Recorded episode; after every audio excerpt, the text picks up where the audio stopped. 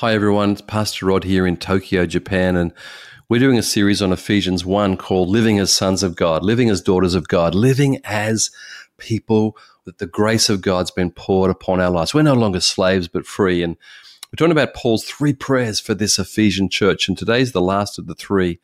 It's found in chapter 1, verse 19 and 20. And Paul's saying, I'm praying for you. And the last one says that we would know more of, of the surpassing greatness of his power towards us.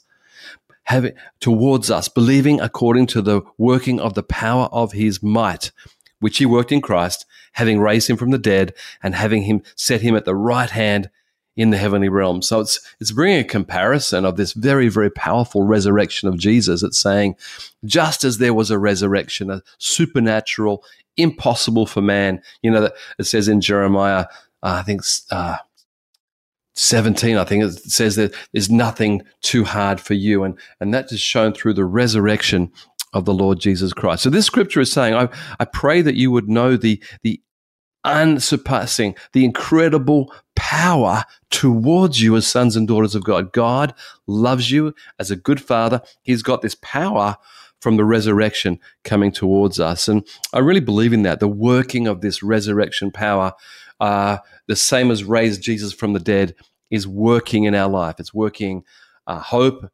love, joy, purpose, a lot of incredible things, believing for great mental health and physical health and all these things, resurrection power. And this resurrection power even comes into the area of our giftedness.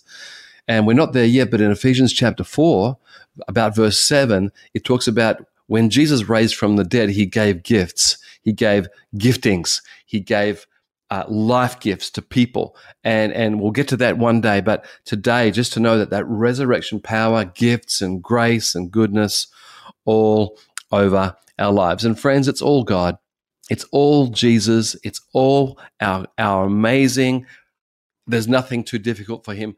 God, who is able to speak over our lives the power of resurrection in our lives. I'm, I, am believing for that for us. I, you know, even right now, I'm believing uh, for some things in my own life, and I say, Lord, only your resurrection power can can do that to resurrect uh, stolen dreams or hopes or opportunities, and and and but God can bring resurrection power. And I'm believing if people have walked away a bit from from gifts and and purpose, I believe you can just come back in a moment because resurrection power is available like a river.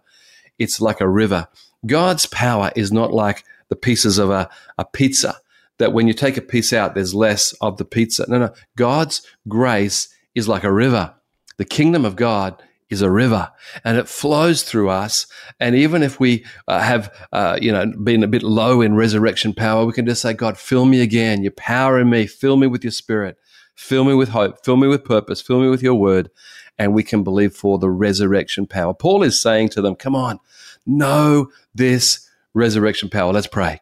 Lord, I pray that we would just know again the power of the resurrection of Jesus and this resurrection power in our hearts and minds and bodies, that there be resurrection of dreams and visions and, and the things that should be. We, we say, let it be in Jesus' name. Lord, pour out over our lives this prayer that Paul prays over the Ephesians. Let us know the power of the resurrection in a personal way.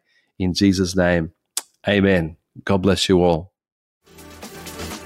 Thank you so much for joining us today. And if you enjoyed today's episode with Pastor Rod, why don't you subscribe on whatever platform you are listening to this? And we'll see you next time.